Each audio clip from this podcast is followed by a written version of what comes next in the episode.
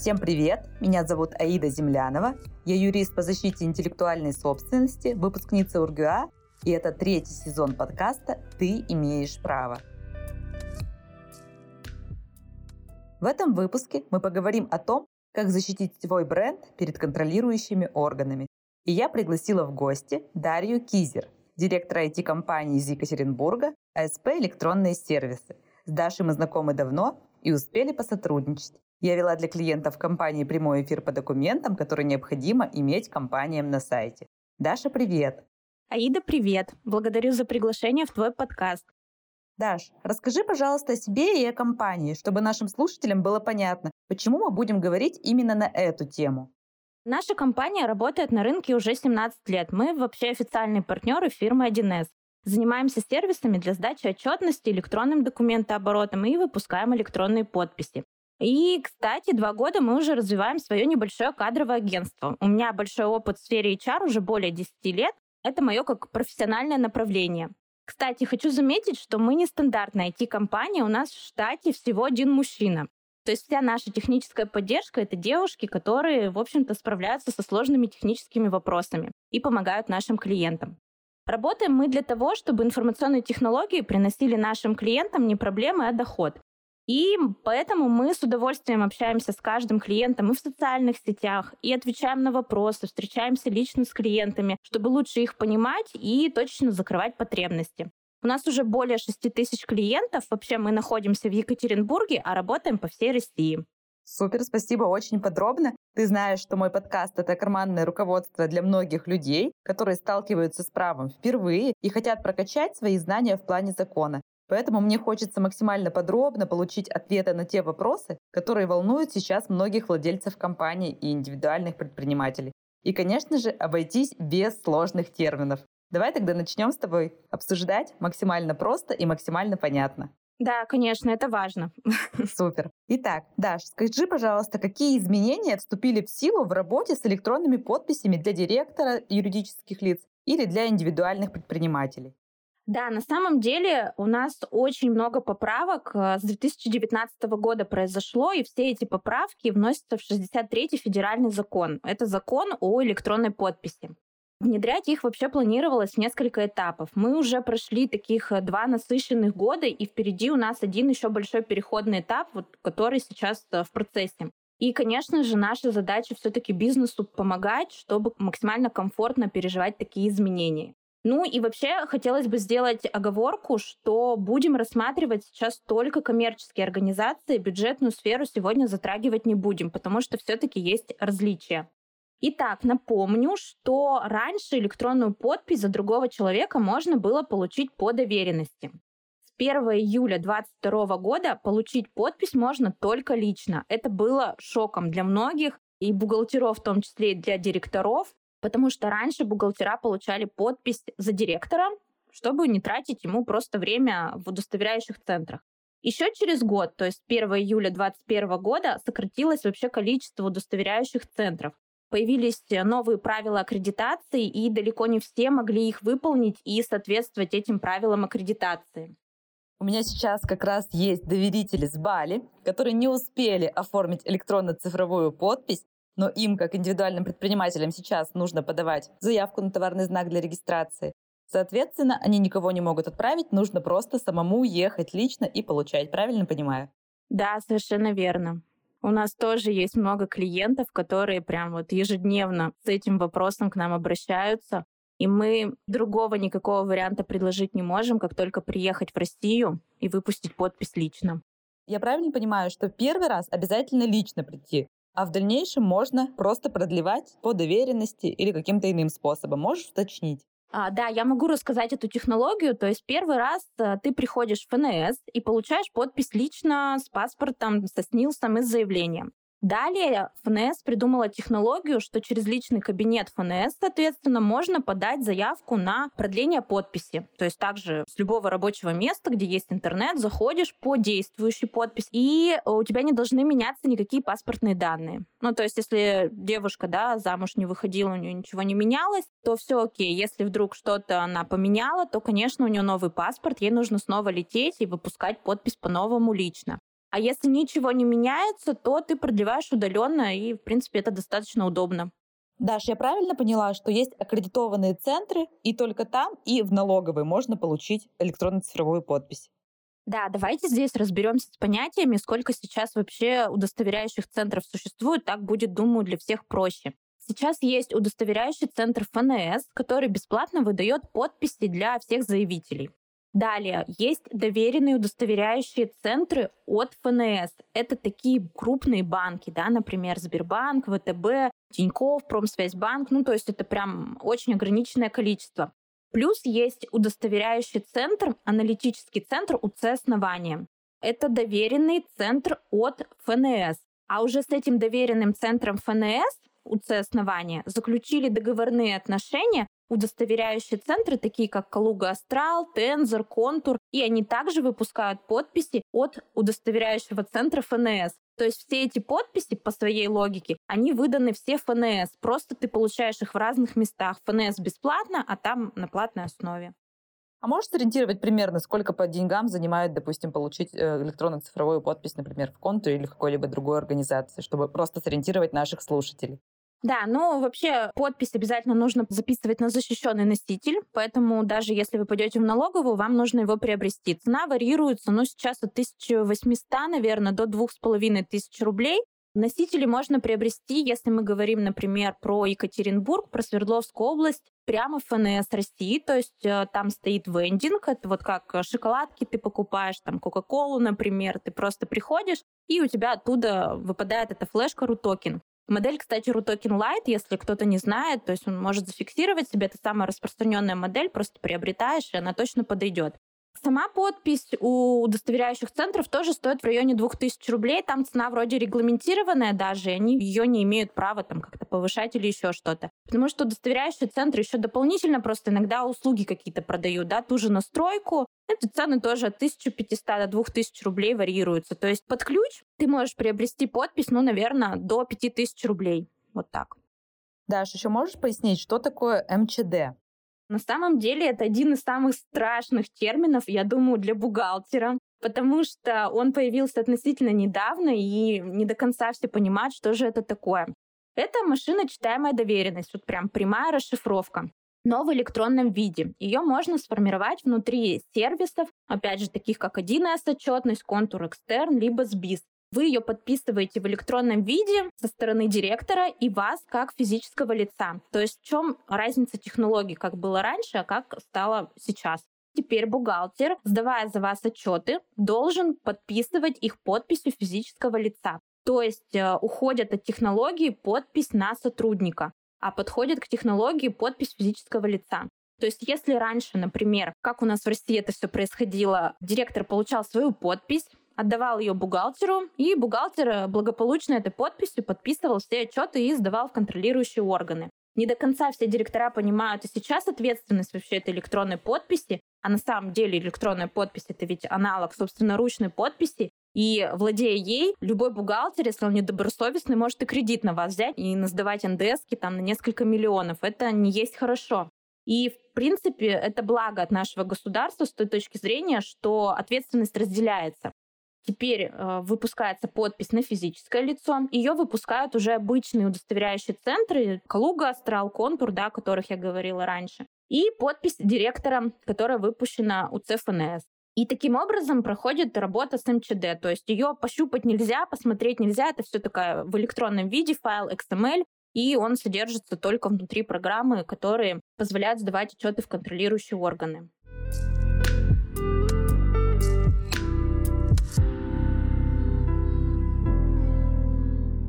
Аида, кстати, вот э, начали говорить про ответственность. Э, хотела бы задать тебе сразу же вопрос, потому что он тоже один из самых горячих. Вообще, кто несет ответственность за сдачу отчетности, если на документах подпись бухгалтера, например?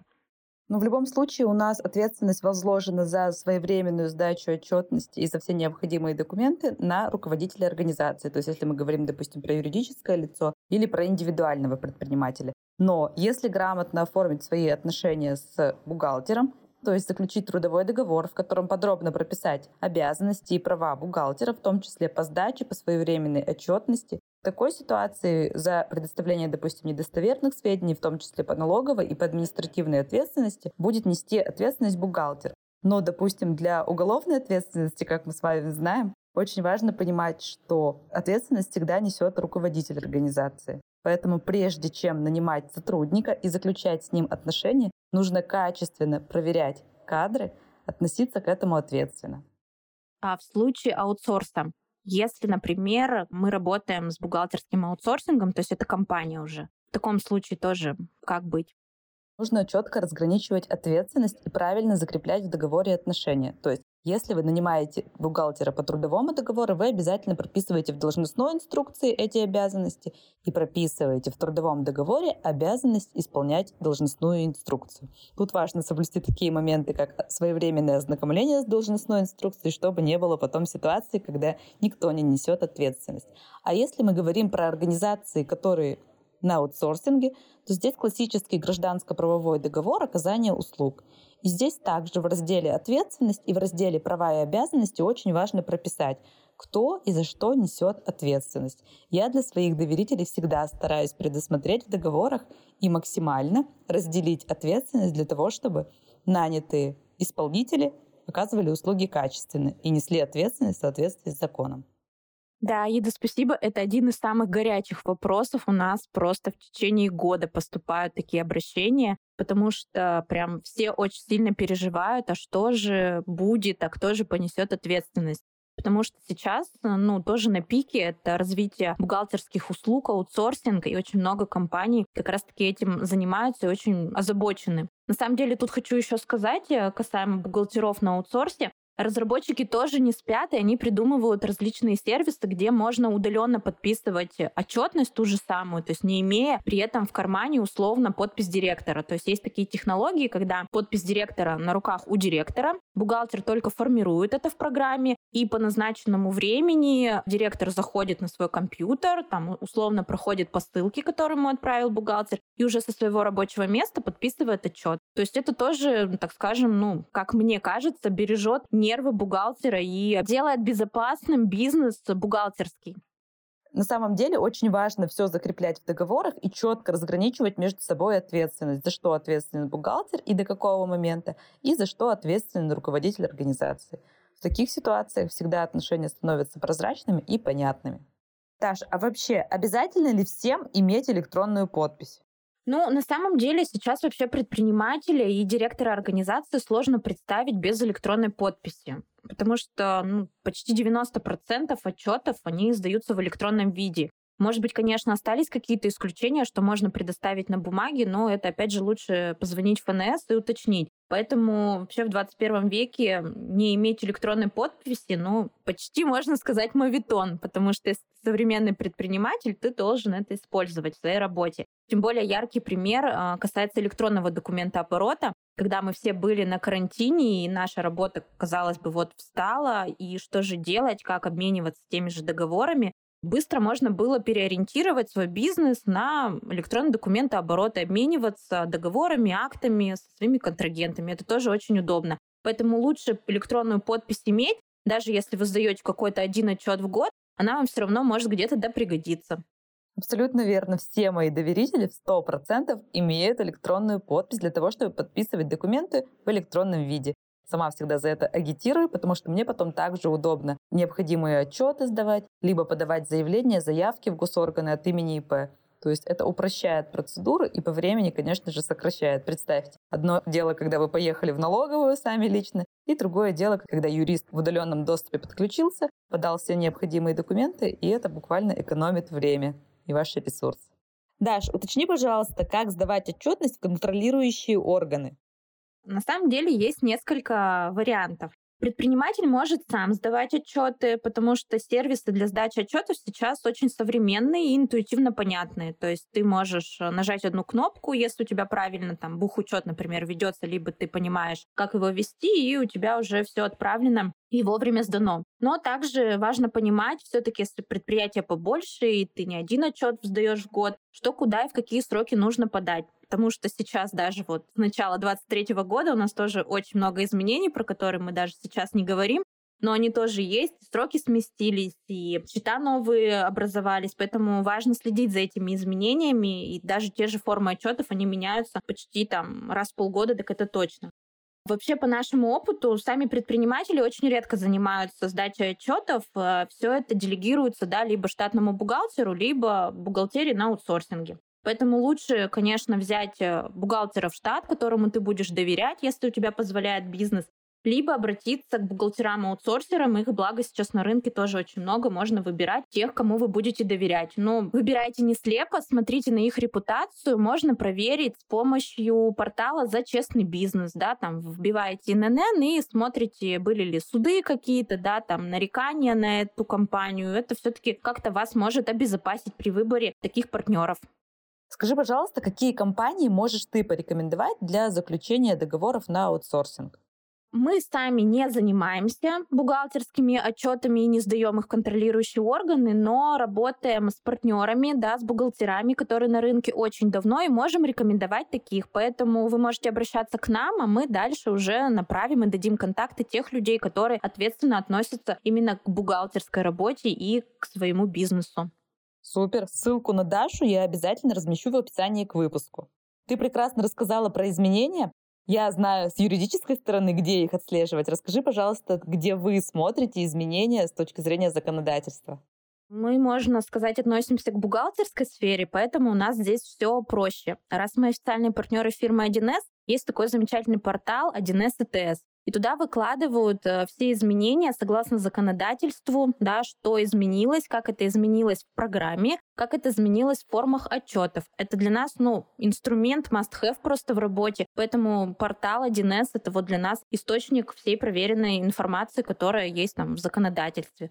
Плюс, естественно, это удостоверяющие центры. Мы работаем с Калугой Астрал. Это постоянный информационный поток от них. И мы как партнеры нас поддерживают, соответственно, партнерски. Да, для нас проводят какие-то закрытые мероприятия, вебинары в том числе о изменениях в законодательстве. Если мы уже заговорили о полезностях, то расскажи, пожалуйста, о том, что такое портал «Работа в России» и должен ли работодатель сдавать отчетность Центра занятости. Да, тоже достаточно интересное изменение. Оно, правда, уже не новое, но почему-то, как мы на практике опять же заметили, не все о нем знают. Портал «Работа в России», ну, можно сказать, это аналог HeadHunter, просто это а, государственный портал, на котором нужно размещать информацию о открытых вакансиях тем компаниям, у которых штат больше 25 человек. То есть это прям обязательный такой пункт, и об этом не стоит забывать. То есть это новая обязанность. Поэтому если у вас есть отдел кадров, Обязательно покажите ему наш выпуск и скажите, что нужно размещаться и подаваться на этом портале. Что же должно подаваться через этот портал? Повторюсь, это данные о вакансиях, сведения о ведении режима неполного рабочего дня или о банкротстве компании. Самый популярный вопрос вообще, да, как разместить сведения о вакансиях на портале «Работа в России» привычном для нас понимании отчета данной вакансии на порталах нет. Там просто нужно зайти, разместить имеющиеся у вас вакансии, заполнить их по каждому направлению профилю, специальную форму на сайте и разместить. Таким образом, это считается, что вы выполнили свою обязанность да, и подали информацию на портал «Работа в России». Поняла. Очень полезная информация. Я надеюсь, что слушатели восприняли ее и приняли к своему сведению. Даша, огромное тебе спасибо за беседу, за столько полезной и интересной информации. Я размещу ссылку на гостя в описании к выпуску. И также я размещу ссылку на 1С АТС. Там вы сможете отслеживать изменения в законодательстве с точки зрения бухгалтерской деятельности. Аида, я тебе благодарна за нашу беседу. Это первый опыт был, я немножко переживала. Надеюсь, все у нас получилось, и запись будет прекрасна, и все будет понятно для наших слушателей, особенно для бухгалтеров и для тех предпринимателей, которые еще небольшие, только начинают свою деятельность. Поэтому подписывайтесь также на наш телеграм-канал, мы там публикуем важные изменения и можем быть полезны как раз-таки небольшому бизнесу с точки зрения сдачи отчетности в контролирующие органы. Супер. То есть начинающие предприниматели, у которых нет возможности нанимать бухгалтера, могут очень много информации узнать из твоего телеграм-канала. Да, из телеграм-канала компании, да. Еще раз спасибо за интересную беседу. Подписывайтесь на подкаст на Apple Podcast, Google Podcast и Яндекс Музыки. Не забывайте оставлять комментарии и ставить звезды подкасту. Записывайтесь ко мне на индивидуальные юридические онлайн-консультации. Если вы хотите стать партнером подкаста, в описании будет электронная почта, по которой с нами можно связаться. И помните, незнание закона не освобождает от ответственности.